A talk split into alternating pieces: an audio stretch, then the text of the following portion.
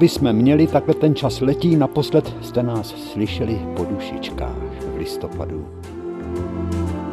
A teď už je po Mikuláši, takže vás vítáme u 152. hodiny našeho vyprávění.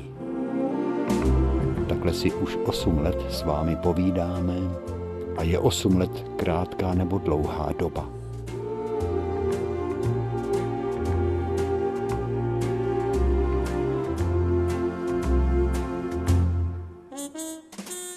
A bylo řečeno, jak se to veme, že za 8 let dítě vyroste a zem se může změnit k nepoznání, jak jsme to zažili my, naše generace, která vyrůstala pod dohledem generace našich dědů a babiček, narozených ještě v 19. století. Děda v roce 1881, babička v roce 83.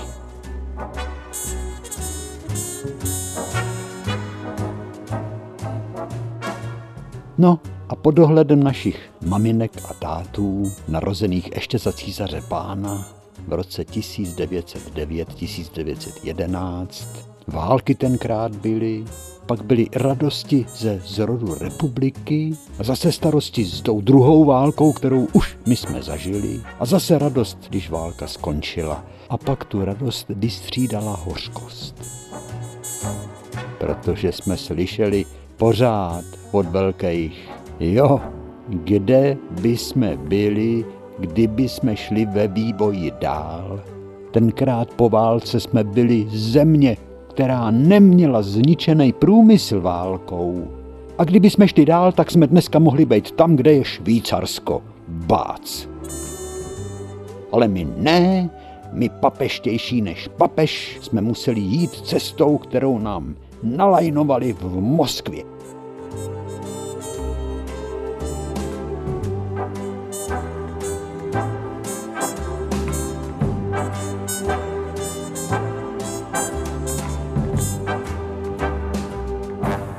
Kruci písek! Takhle se tenkrát chlapi rozčilovali. No a museli jsme celý průmysl vlastně převorat.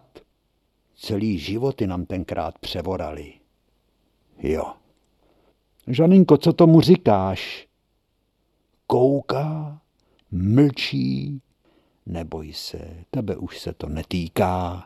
My jsme si minule povídali o tom opuštěném stromě, o jabloni, v úvozu na rozcestí, za naším domem, jak ta jabloň byla opuštěná. Ale ještě jsem chtěl říct, jakou hořkost jsme prožívali. Hokejem jsme žili, když jsme hráli na rybníku u nás a tam byly tři rybníky Pavlíkově, tak každý chtěl být beža modrý, nebo roziňák, nebo konopásek, bubník. Je, oni je potom zavřeli mistry světa, nebo nebyli mistry světa, to už je tak dávno, nás to úplně zdrtilo, že naše miláčky, ty hokejisty, zavřeli do kriminálu. To jsme dostali takovou facku, že ten režim, který tenkrát vládnul, tak tomu režimu jsme se vnitřně zepřeli. Vzepřeli. To jinak nešlo. No a každý si šel svou cestou, uzavřel se do sebe. Jako já jsem byl takový, no tenkrát v těch prvních dnech, týdnech, měsících, v tom podzimu, v září v roce 51, když jsem přišel do Prahy, když jsem začal studovat na Vyšší škole uměleckého průmyslu v Křižovnické ulici a bydlel jsem v internátě u sovětské školy číslo dvě, v Nuslích, tak jsem si připadal stejně opuštěný jako ta jabloň u nás za domem na rozcestí, jak stála. No a potom, když jsem viděl, jak kolem každého stromu v těch velkých sadech jabloňových ve vzorný zahradě, představte si vzornou zahradu, jak statkář pánek, když ji zakládal jako vzornou zahradu, hned po válce první, jak nám vyprávěl, vzpomínáte si, jak jsme o tom mluvili. Děti, teď si poslechněte, jak se prořezává strom. Strom každý, když je dobře prořezaný, tak musí být tak prořezaný, že když brabčák letí, tak musí tou korunou proletět a nesmí zavadit o jedinou větvičku. Takhle nás ten pan pánek, statkář, poučoval. No tak měl vzornou zahradu teda. Tam se na to jezdili lidi z okolí koukat, jak má vypadat vzorně založená zahrada. No a přišel den, kdy kolem těch stromů navázali lana jako oprátky a ty stromy všechny vyrvali, aby tam se mohly prohánět traktory. Ty pole byly tak založený, že když se strhnul liják a mohl být sebevětší, tak se ta voda vůbec do těch prvních chalup, který byly pod polem, nedostala, protože ty vodě stály v cestě meze. Tak ty pole byly hezky zakládaný, aby zadržovali vodu, aby voda nemohla z těch polí stýct a nenadělat paseku ve vesnici. O to jim bylo jedno. Taky jednou po takovém slejváku celá zabrána byla vyplavená.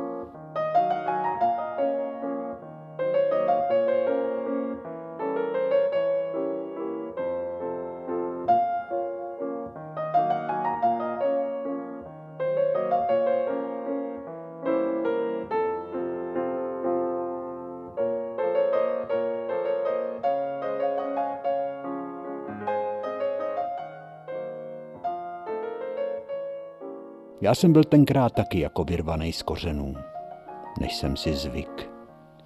Vyrvaný z kořenů. A co je proti tomu nejlepším lékem? Najít si někoho s podobným údělem. Najít si parťáka. Honza Matěják z Jablonce nad Nisou byl mým parťákem. A takovej parťák, to je dar. Protože parťákem tedy kamarádem, nemůže být kdokoliv. Tento vzácný vztah vzniká jen mezi lidmi sobě rovnými, kteří si nemají co závidět. A Honza Matěják byl stejně vykořeněný, protože byl z toho Jablonce, jako já, z Pavlíkova. A ještě navíc nás spojovala například hudba. Honza hrál dobře na klavír. A já zase jsem měl rád jazzovou a hrál jsem na bicí. No a oba jsme byli stejní kreslíři, zázrační děti. Já jsem si byl ale jist, že Honza byl mnohem lepší než já. Spojovala nás touha po vzdělání. Proto jsme četli stejné knihy, které jsme si pučovali. Dostojevské, Gogoly, Čechovy, Flaubery, Apolinéry. A prožívali jsme své první lásky, No a Honza jezdíval se mnou na neděli i do Pavlíkova a já zase někdy jsem jel do Jablonce. A má maminka na něj vzpomínala pořád. Vždycky říkala, co pak dělá Honzík Matěják? Vídáš ho pořád? Já jsem říkal někdy, jo, to víš, mami, ale málo. Tak ho pozdravuj, Honzíka. To byl hodnej kluk, viď? Jak jste spolu bydleli u paní Novákový v Muslích. To už je dávno, viď? Říkávala maminka.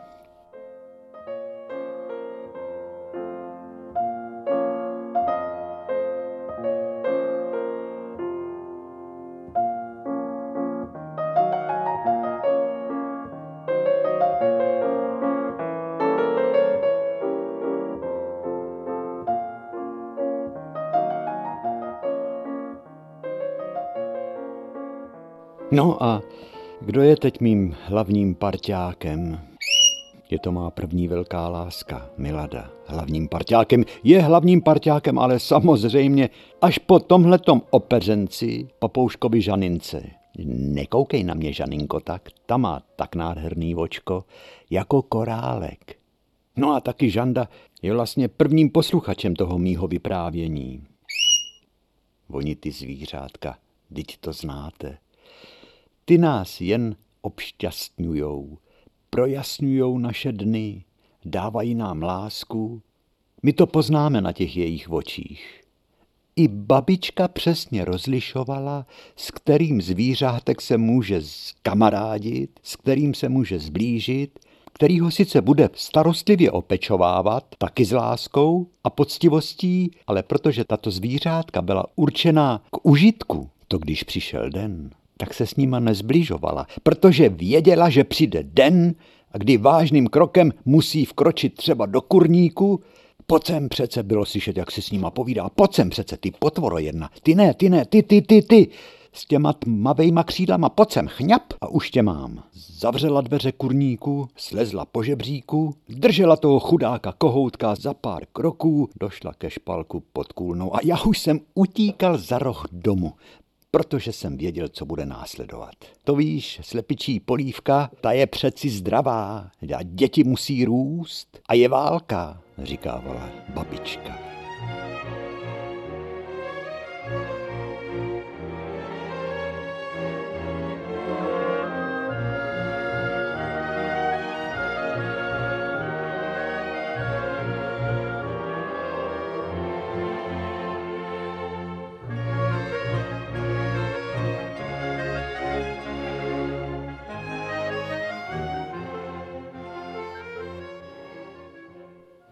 Naopak vřelá citová pouta se rodila třeba ke kočkám, k pejskům.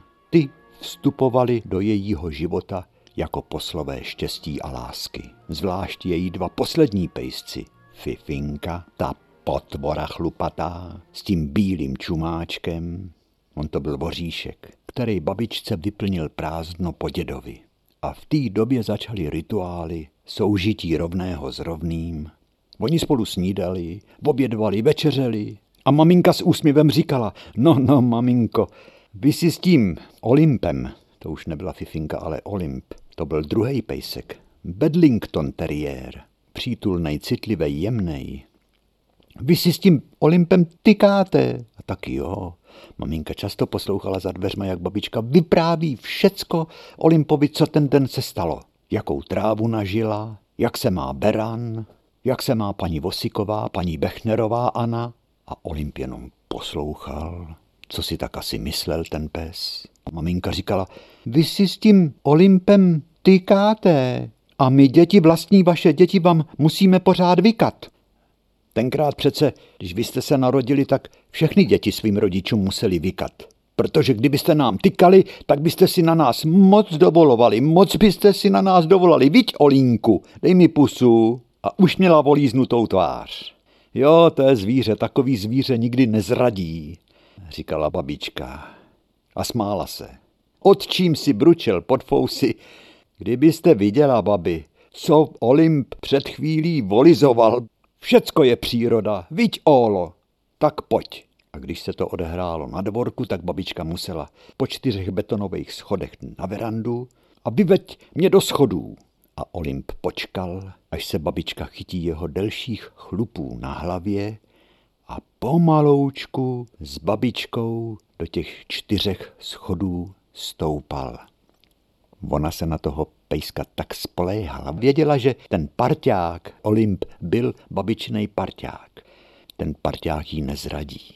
A ten Olymp každou neděli dopoledne seděl v našem okně a čekal na nás, protože my jsme toho pejska do tohoto pavlíkovského ráje koncem léta roku 69 to bylo, ano. Roku 69 jsme jako štěňátko Olympa přivezli a on nám za to byl vděčný pořád. Olymp každýho svým dílem lásky dokázal podarovat. To je Žando, co? Ty jsi taky parťák, Žaninko papoušku.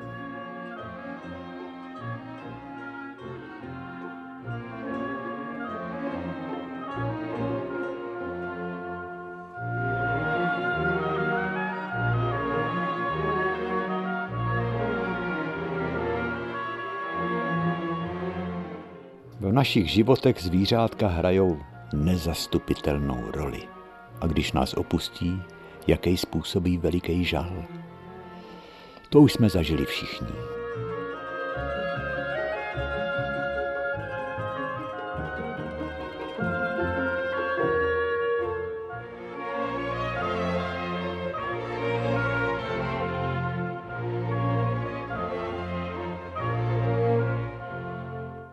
Parťák.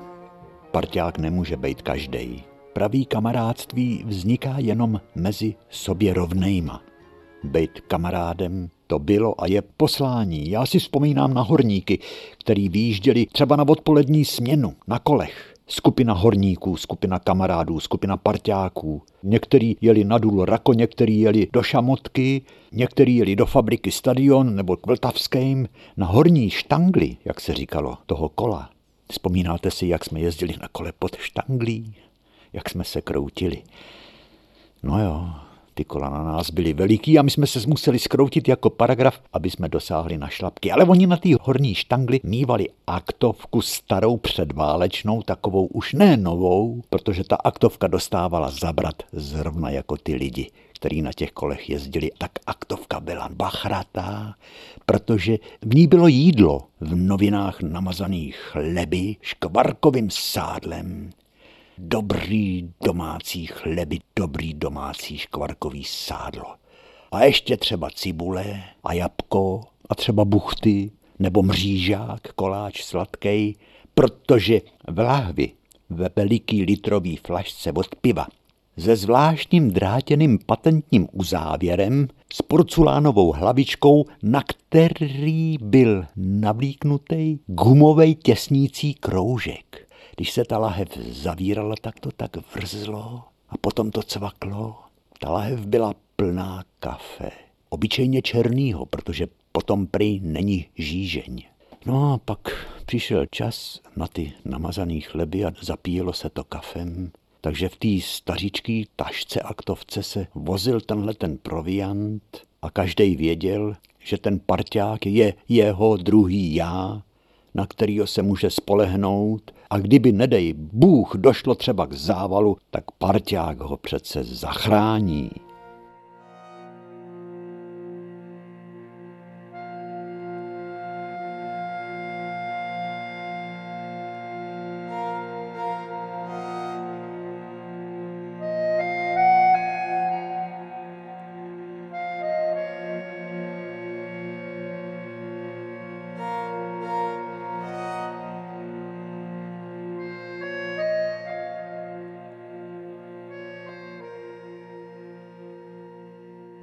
Takový parťáctví, kamarádství je vlastně nezištný přátelství.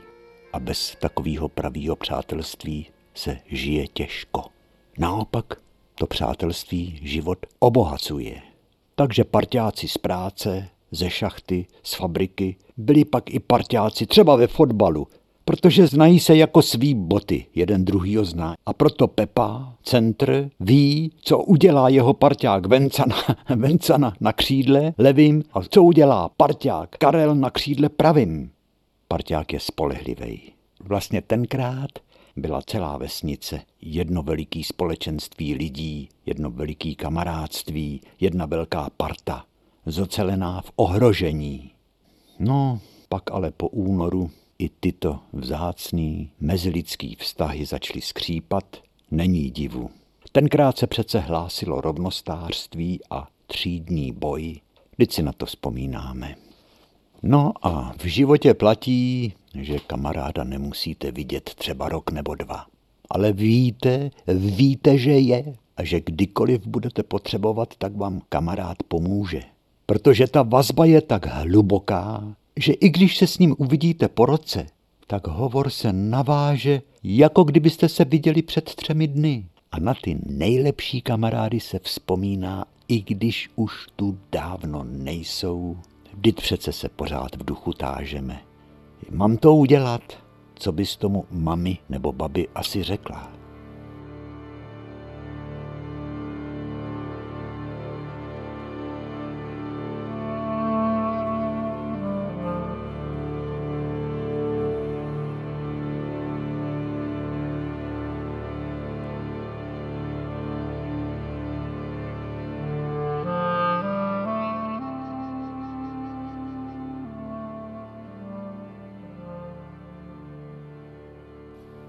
Parťák. Já si vzpomínám, být parťákem v kapele. Parťák vlastně, když jsem hrál s dechovkou nebo i s jazzem, hudba v kapele je přece o souhře a o poslouchání. Jeden musí poslouchat druhýho. Každý musí být tak opatrný a brát ohled na spoluhráče, aby mu to přece nekazil. Protože hrát v kapele to znamená ctít souhru. Nebo třeba, když se kácí stromy v lese. To jde o život. Když parťák udělá chybu, tak může klidně toho svého kamaráda parťáka zabít při kácení stromů. To jsou věci plný tajemství.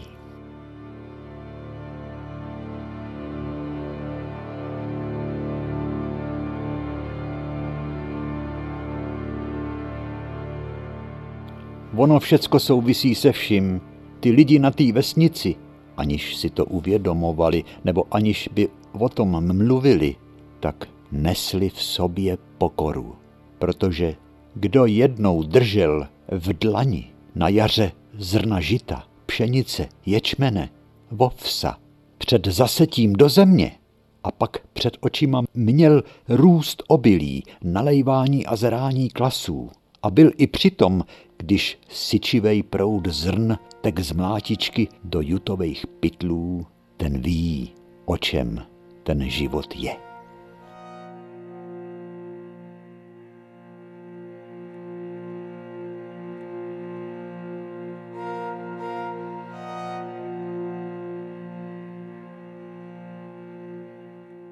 Chlapy, odjíždějící denně na šachtu, i v nás dětech budili úctu.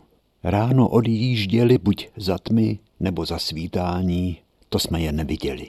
Ale viděli jsme je, když se vraceli, protože šichta končila ve dvě. My jsme viděli chlapy, čerství, růžolící, navobědvaný, který odjížděli na šichtu odpolední, ta začínala ve dvě hodiny. Ženský je vyprovázeli, ale mezi tím se vrátili ti, co byli na směně raní a těšili se, že rychle něco zhltnou, svalí se na kanape a stačí si tak akorát dát přes obličej noviny otevřený. Nebo nějaký rodokaps. Vzpomínáte si na romány do kapsy, rodokaps, ty blbý kovbojky. No a už se začalo vozejvat chrápání. A potom třeba vstali a začali něco dělat. Nebo šli na pole, nebo šli kopit seno, nebo na zahradě něco dělali. A běda, když spali, Kdyby my děti jsme pod oknem zakřičeli, to by jsme dostali pár pohlavků. To my jsme věděli přesně, kde se nesmí křičet.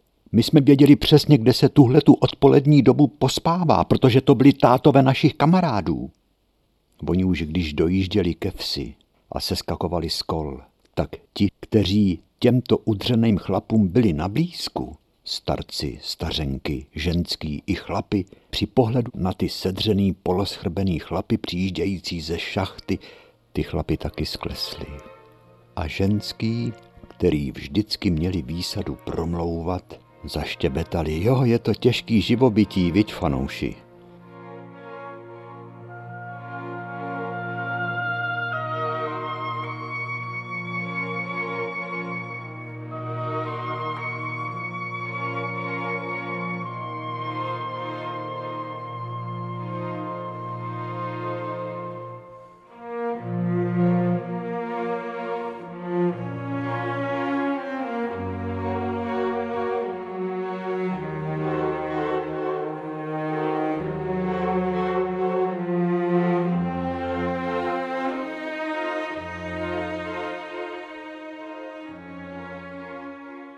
Lidi vzpřímení, lidi shrbení, před mýma očima jak ve filmu. Vidím ty nejstarší, rolníka staříčkýho bylo mu ke stovce, pana Bureše. Měl takový tři velký bradavice na tvářích, toho jsem ještě mydlíval u nás v holičství. Naproti škole bydlel. On byl schrbený věkem. Pan legionář Prošek, to samý, legionář italský armády, ale když stával čestnou stráž u pomníku padlejch, byl rovnej jak svíce. Oni mohli chodit v zpříjmení, protože v životě to někam dotáhli. Věk je schrbil a dřina na vesnici. Ale k nám, mladým lidem, promlouvali a říkali, choď vzpříma, svali tuš, vlasti služ. U nás byl taky sokol, No a Pepík Čebíšek a celá řada jiných a sportovcí, fotbalisti taky, ty si zakládali na tom, když mohli chodit v zpřímeně. Svali tuž vlasti služ, kluku, nehreb se, to jsme slýchávali. Nebo zase mladým a neskromným, nepokorným náfukům říkali, na co seš hrdej? Na mládí, dit mladý dokáže být každý tele. Počkej, on tě život skřípne. Mezitím jim vyhasly fajfky.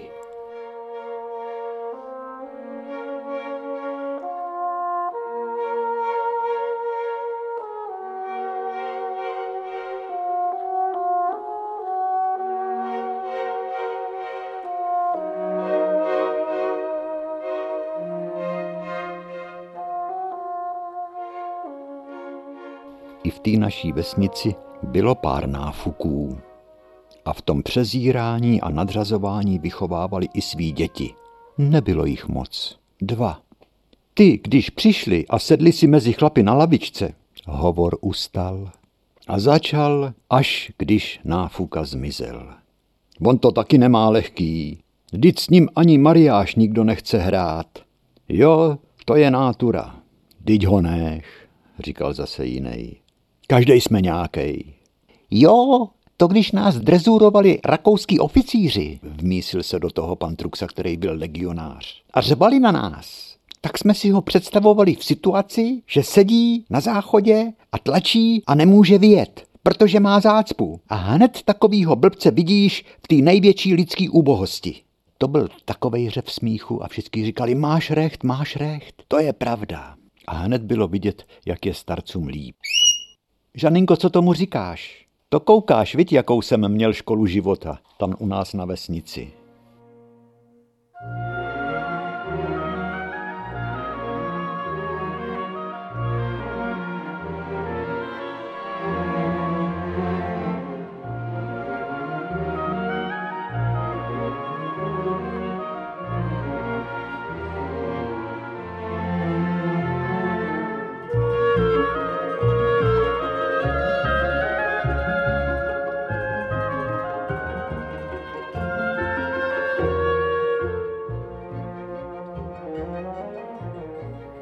Jo, žilo se těžce tenkrát, psal se rok 1951 a já jsem najednou v Praze viděl to, co jsem nikdy nikde neviděl.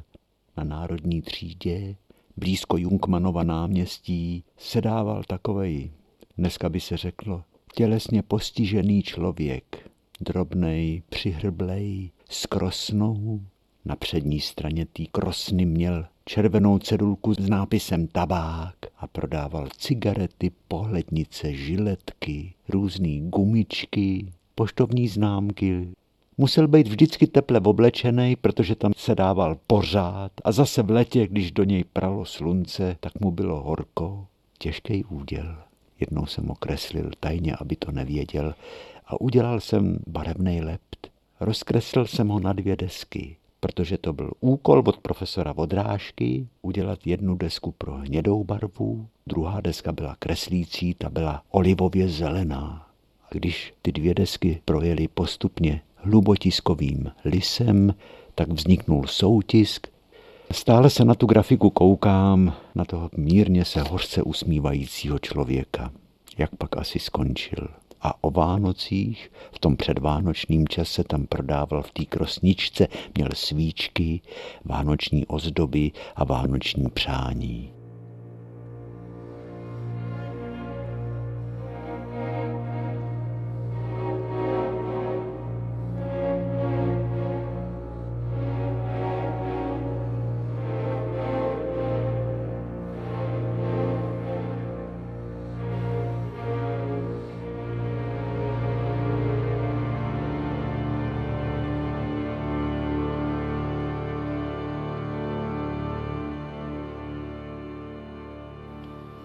Víte, kdo byl jeden z nejvstyčenějších chlapů? Můj táta Adam. Vzpřímenost byla jeho přirozenost. Můj táta Adam patřil k lidskému společenství chodů, strážců západní hranice. Chodům dodnes patří kraj na západ od Domažlic. Prej nikdy nemuseli chodové chodit na robotu, proto byli tak hrdí. Protože hlídali hranici, tak jim byla i robota odpuštěná, proto nosili ty hlavy zpříma, protože nebyli v područí, jako byli ostatní podaní v této zemi dřív. Učili jsme se to v dějepisu, ale zapomínáme všichni, že jo. No a hrdě stojící strážce hranic v širokém klobouku s takovou jako pelerínou, s holí zakončenou sekirkou nahoře, tomu se říkalo čakan, ten čakan drží v ruce, ze psem u nohou. Tato socha symbolizovala Chodsko. No ale tady musím říct, že můj táta vlastně musel chodit v zpřímeně. Ono se totiž vědělo, že když musel jít kvůli TBC plic tenkrát ve válce, když ještě nebyl penicilín, takže musel jít do nemocnice a že mu tam vyštípali žebra proto, aby mu mohli udělat pneumotorax. Účinnější léčba ve válce nebyla. No a kdyby se byl hrbil, tak by ho to tam na hrudi bolelo. Tak táta chodil vzpřímeně. Hm, maminka i já jsme táto vydělali parťáky. Pořád maminka tak ráda vzpomínala, když se mu vařila v oběd, tak jsme šli tadyhle tudy, ukazovala z okna. Zavšetaty do lesa a tam táta už na pasece měl pokácený stromy s Pepíkem Švarcojc, který byl podobně na plíce jako táta a my jsme mu tam přinášeli oběd. na pařezu si prostřel čistý ubrousek a tam obědval třeba rajskou vomáčku, nebo koprovku, nebo uhlířinu. Víte, co to byla uhlířina? Brambory vařený a v tom takový těstový noky, vomaštěný sádlem, a polívka musela být vždycky buď klovka, nebo zeleninová, nebo bramboračka, nebo čočková. A i kousek moučníku měl táta, to maminka vždycky měla kousek koláče a ve skleněný lahvi trošku kafe a táta jed. A k tomu mu zpívali krásně ptáci drozdové, pěnkavy a nad tou pasekou se tetelil letní vzduch a bylo nám všem krásně. No a do dneška, když potkám paní Jirkovskou z hospody, tak říká, já si Jiříku vzpomínám, když ty si chodil za tátou, víš, ten chodil rovnej jako svíce a ty si za ním cupital, kolik tě mohlo být, kluku, tenkrát? Tři a nemohl si ho nikdy dohonit. Já si vzpomínám, jak jsme si to štrádovali přes louku právě do hospody k Jirkovským, kde táta tak rád hrával mariáš a před nosem jsem měl tátový sepnutý ruce za zádama. Ty byly tak veliký. A já jsem se jich chtěl chytit a táta vždycky udělal krok a já jsem sáhnul do prázdna. Protože táta třeba nešel rychle, tak já jako dítě těma maličkýma krůčkama jsem mu sotva stačil.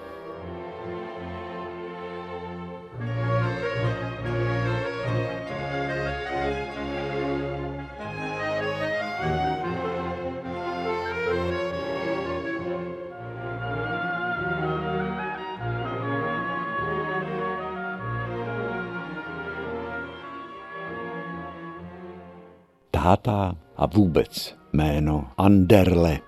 Když tenkrát Češi pronikali průsmykami do Německa, tak zase Němci pronikali průsmyky z Německa k nám a tam někde dole v jižním Německu, ve Švábsku, u Stuttgartu, byl rod Anderle, tak není těžké si představit, jak nějaký Anderle přišel kdysi dávno tím průsmykem do Klenčí pod Čerchovem a teď se rozhlíd, protože tam je to tak nádherný, tam je vidět taková kotlina dlouhatá nanánská, která se táhne až k Plzni. A zůstal buď v Klenčí, anebo šel trošku doleva, kde byl Postřekov a díly nahoře a tam se uchytil rod Anderlů. Tak buví, kde máme kořeny. Kde pak vy máte kořeny, vidíte. A máme hned o čem přemýšlet.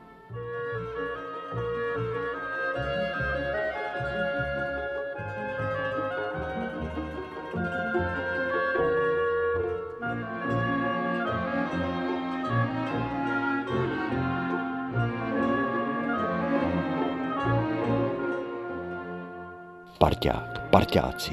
Kde kdo byl parťák, protože velký lidi měli svý parťáky a my děti, to jsme byli parťáci mezi sebou všichni, ale přece jen tu a tam dětská parta měla svýho velitele. Třeba Vláďa Kopeckých, nebo Venca Gepard, nebo Zdeněk Ledvinka, Vláďa Hladkov, Oda Jirkovských, Oda Jendele, ale Odu Jirkovských poslouchali všichni, protože uměl jezdit autobusem, uměl zapnout, zařadit rychlost a projet se autobusem, který stál u Jirkovských na dvoře přes neděli. Nás tam tajně naložil, takže my jsme hrk pět metrů dopředu, on tam uměl dát zpátečku, když zastavil uvrat a hrk a jeli jsme pět metrů dozadu. No to byl frajer. Kromě toho, že uměl jezdit autobusem, tak uměl i kočírovat koně a ve výhni uměl vykovat sekirku, Oda ani partiákem být nechtěl, on byl partiákem proti svý vůli, no ale když on všechno uměl, tak byl takovej náš vzor.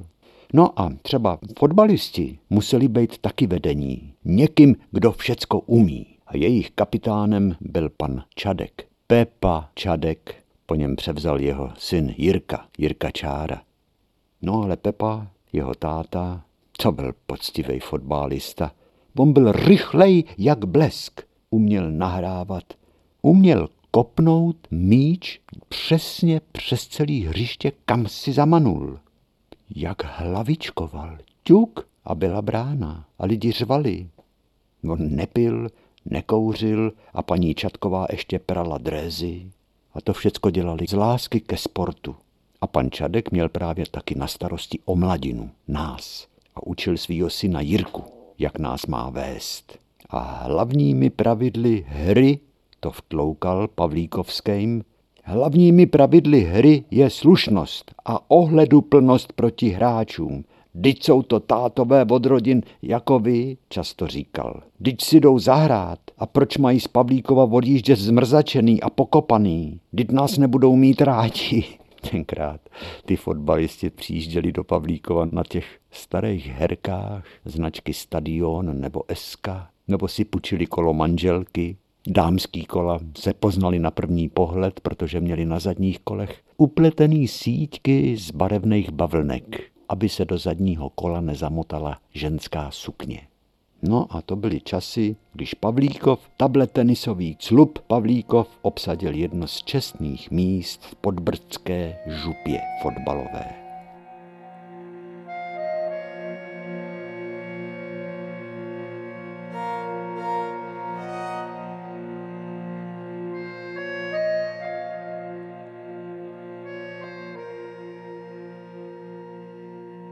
Parťák. Já jsem taky musel vykonávat úkoly, to, co mě nařídila maminka, nebo babička, nebo děda. Táta ne, táta nestih mě moc nařizovat, když umřel, když mě bylo šest. Tenkrát se topilo pilinama. Už jet nákladákem na pilu k Berounce.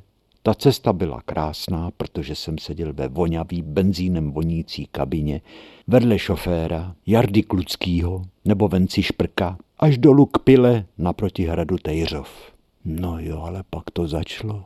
Tam byla taková hromada pilin a někdy byli i namoklí, mokrý, těžký, tak jsme to nakládali do takových velkých košů lopatama a vynášeli na ten nákladák a já tam lítal a sešlapával jsem to, aby se jich tam vešlo co nejvíc. A když jsme za tři hodiny to auto naprali, tak jsme ho museli přetáhnout plachtou, aby nám vítr ty piliny z auta nesfoukal a jeli jsme do Pavlíkova.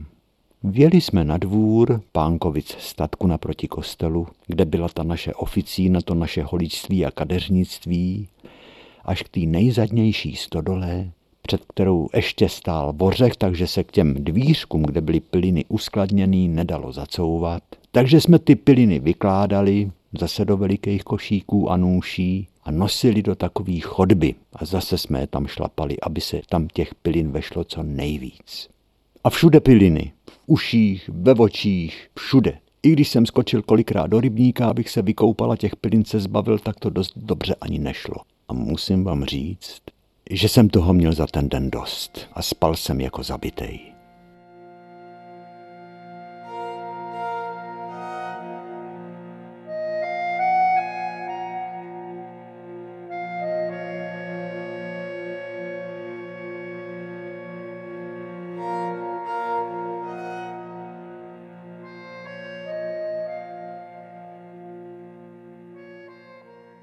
Jednou děda řek, zapřaháme, jedem za vrch vorat.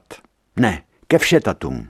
My jsme měli rozesetý políčka kolem vsi, u oujezdu, na kindláku, za vrchem, u všetat. A bylo jaro a skřivani zpívali. A my jsme naložili pluch, Zapřáhli dvě kravičky, já jsem si sedl vedle dědy, všecko bylo v pořádku. Dětku, volala babička, víš, jaký se šrapl? Neboj se, matko, ty už je to velký člověk. No ale víš, jaký jsi prchloun. A tak jsme vyrazili. Hm, Františku, tak kam pak? Volali chlapi, kteří seděli u truxů na lavičce. A jedeme tady s Jiříkem vorat. Chlapi jenom takhle mávli rukou, jako kdyby tušili, co se stane. Protože dědovi se muselo vyhovět přesně. On měl levou ruku ochrnutou, vždycky potřeboval parťáka k tomu, co dělal.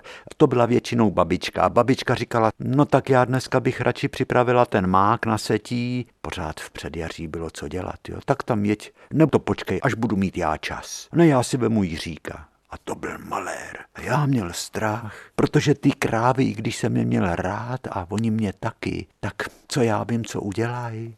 Sundali jsme pluh, zapřáhli jsme krávy do pluhu, děda šel k pluhu. Hije, Jiříku, rovně. Já jsem krávy musel výst za ty postroje. Veď je pořádně u huby. Je, mě se tam nechtěla strkat ruka, tam to bylo všecko takový oslintaný, v tu ránu mě travský sliny teplý sice, ale ono mě to teklo po celých rukách. A teďko ty krásný kravský oči. A teď jsme ujeli asi tři metry, Tak to by takhle nešlo. Musíš je výst ještě rovnějš, aby jsme nebrali tady tu mes. Víš, jak je Hendrich soused na to háklivej, když mu uvoráme jenom centimetr meze. Jo, tenkrát se dokázali chlapi porvat, i poprat a nekamarádit, nemluvit spolu až do konce života. Když někdo odvoral někomu kousíček meze, protože na té zemi rostla tráva, tam zase chodili ženský s nůšema na trávu. Celý rok, od jara do podzimu. Tak první brázdu už dokončujeme a máme dělat první zatáčku doleva. Je. Jeď s těma krábama, ať jdou ještě kus dopředu. Ne tak moc. Teď už zatáčejte doleva. No tak kam se točíš? Doleva říkám. Vem ty krávy pořádně, strhni je doleva. Já trhám a krávy jdou furt rovně. Hergot, já tě dám, proč nejdeš doleva? Já to říkal, že seš nemehlo. Krávy, nekrávy, pluch, nepluch, děda za mnou utíká a byčem práská a já nohy na ramena. Hmm, tak čekám, až se děda vyvsteká, ani jednu otočku jsme neudělali. Dědo, nezlob se, to víš, kdy ty krávy jsou těžký, já je neutáhnu.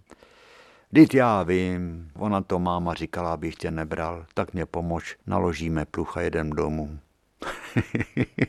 My jsme kolem těch dětků byli hned zpátky. Ty tam ještě seděli na té lavičce a jenom se smáli a říkali, tak co Františku, jaký bylo vorání.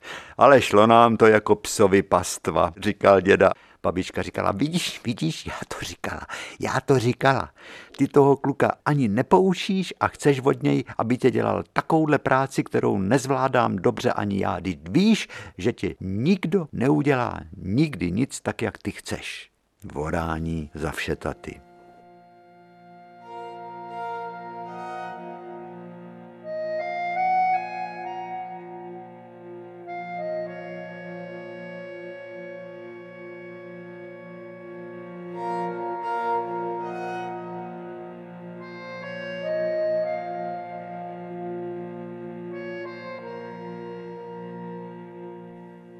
Totiž vodit krávy při vorání to byla speciální kvalifikace. To uměla dobře jenom babička.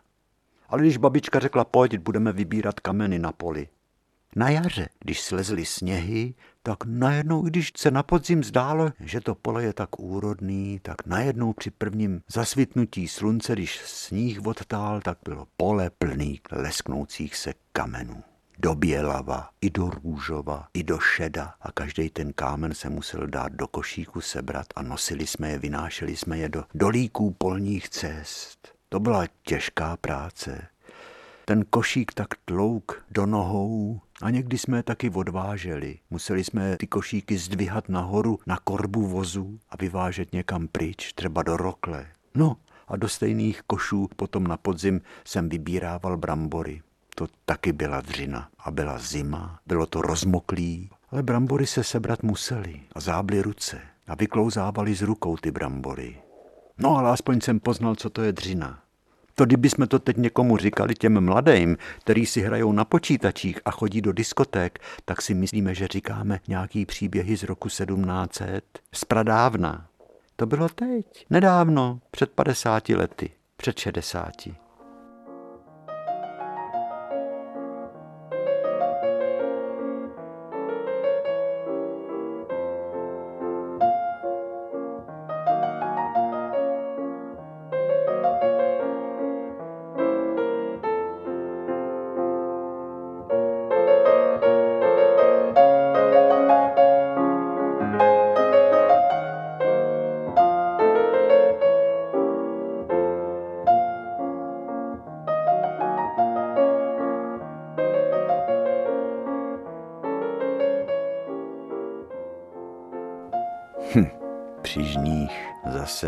vázat snopy a stavět panáky.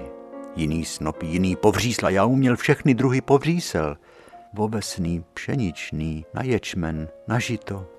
Povřísla na žito byly nejlehčí. Stavili se panáci. Od západu u nás vály větry, tak se ten panák musel ochraňovat. Tam se vždycky udělala ta čepice, se musela tak poskládat ty jednotlivý stýble, aby ten panák byl chráněný od západu nejvíc. Zvláštní úkol bylo přidávání zedníkům. Ono prosejvat písek skrz síto, aby tam nebyly velký kusy nebo velký hroudy, velký kameny, to byla taky věda. Babička byla virtuos v prosejvání písku. Ta měla takovou opotřebovanou malinkou lopatku, z toho ještě stavěli náš dům. Z té lopatky zbyl jenom střep, takovej trojuhelníček. To byla taková jako byl lžička na zmrzlinku. Ona nabrala písek jenom na špičičku, hodila ten písek. On zašuměl, klouzal potom sítě ze spoda nahoru a potom propadával zase ze zhora dolů. Mezitím, jako při koncertě, když harfenistka hraje na harfu, tak ta babička tou lopatou udělala takový zdvih, aniž by se síta dotkla a z toho hořejšího bodu, z té nejhořejší polohy, tou lopatou přejela dolů, aby ty zbylý zrnka toho písku z toho síta promáčkla na druhou stranu, kde zůstával ten písek prosátej. A tak to šlo dokola. Na špičičku písek, hození ze spoda nahoru, lopatou šump dolů. A to přibývalo, ale muselo se dělat pořád. I já umím takhle dneska pěkně prosívat písek. Kdybyste potřebovali, tak já vám to pokážu.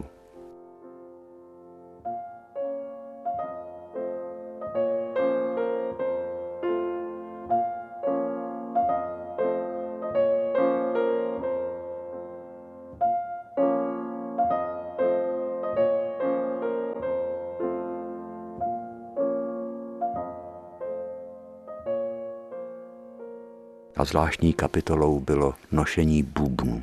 Po vesnicích, o posvíceních a o poutích, když jsme hrávali s naší kapelou křivokládských lesů v průvodech. To jsem byl stejranej hodně, protože ty dlouhé hry začaly v neděli odpoledne, končily v pondělí ve čtyři v noci a pak v pondělí v deset dopoledne už se šlo do průvodu. A to trvalo až do půlnoci. Z pondělka na úterek jsme končili. No, ale měl jsem za to 200 korun. To byly velký peníze tenkrát. To jsem si nakoupil knížek, pastelek i plátna na voliomalbu.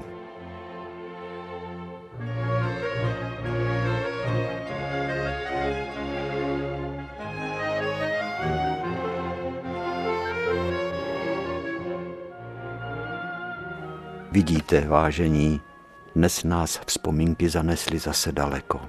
Advent začal tak nenápadně, jako vždycky začíná. Mikuláš je už taky pryč. A pak jsme se těšili na hry, na stavění sněhuláků, na bruslení, na sáňkování, na lyžování. Jako dřív. I když už jsem tenkrát byl v Praze, ale hlavně, protože byly zimní prázdniny, tak jsem byl doma, v Pavlíkově, kde je tak teplo, protože je to doma. Nikde tak netikají hodiny na zdi jako doma. Nikde tak nepraská oheň v kamnech. Nikde tak nehřeje v pejsek na klíně jako doma. A nikde tak nechutná kyselý zelí, jako to naše, který je dole ve sklepě naložený v sudu. Nebo panenský jabka, který tam jsou na hromádce. Ty budeme za chvilku věšet na stromeček vánoční, až v březnu ještě budou panenský jabka a babička je bude loupat tu zvrastělou, zvrásnělou slupku bude loupat a bude rozkrajovat a půlku dá dědovi, kousek dá kočičce nebo pejskovi a zbytek sní sama.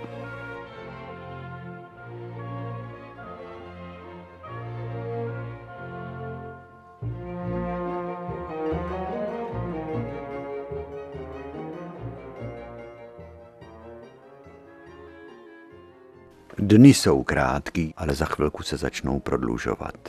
Taky jsme mohli být venku jenom chvilku. Ještě když jsem chodil do školy, tak jsme chodili po zahradách a měli jsme radost z každého na stromě zapomenutého jabka nebo ořechu. No a takový ty červený malinký zmrzlý šípky nám byly pochoutkou. Vzpomínáte si, jak jsme odloupávali zmrzlý šípky od větviček a z otvorů jsme vytlačovali pravou šípkovou marmeládu. To bylo sousto sice malinký, ale o to víc chutnalo.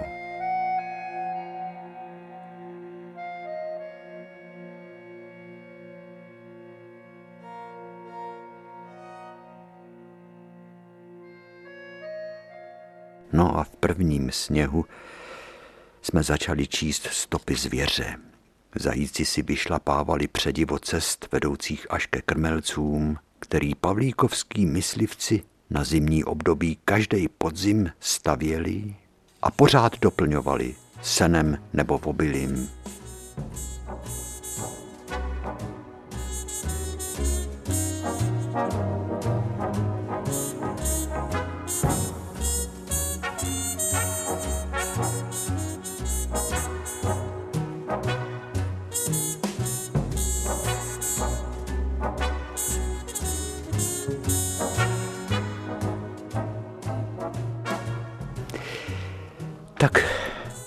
Budeme se loučit, ne?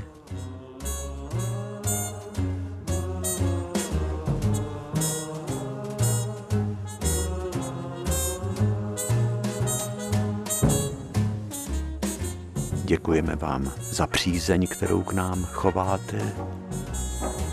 Přejeme vám jen šťastné dny a těšíme se na setkání u naší hodiny příště. Vid, Žaninko. No a samozřejmě vám přejeme hezký vánoční čas a šťastné vykročení do roku příštího.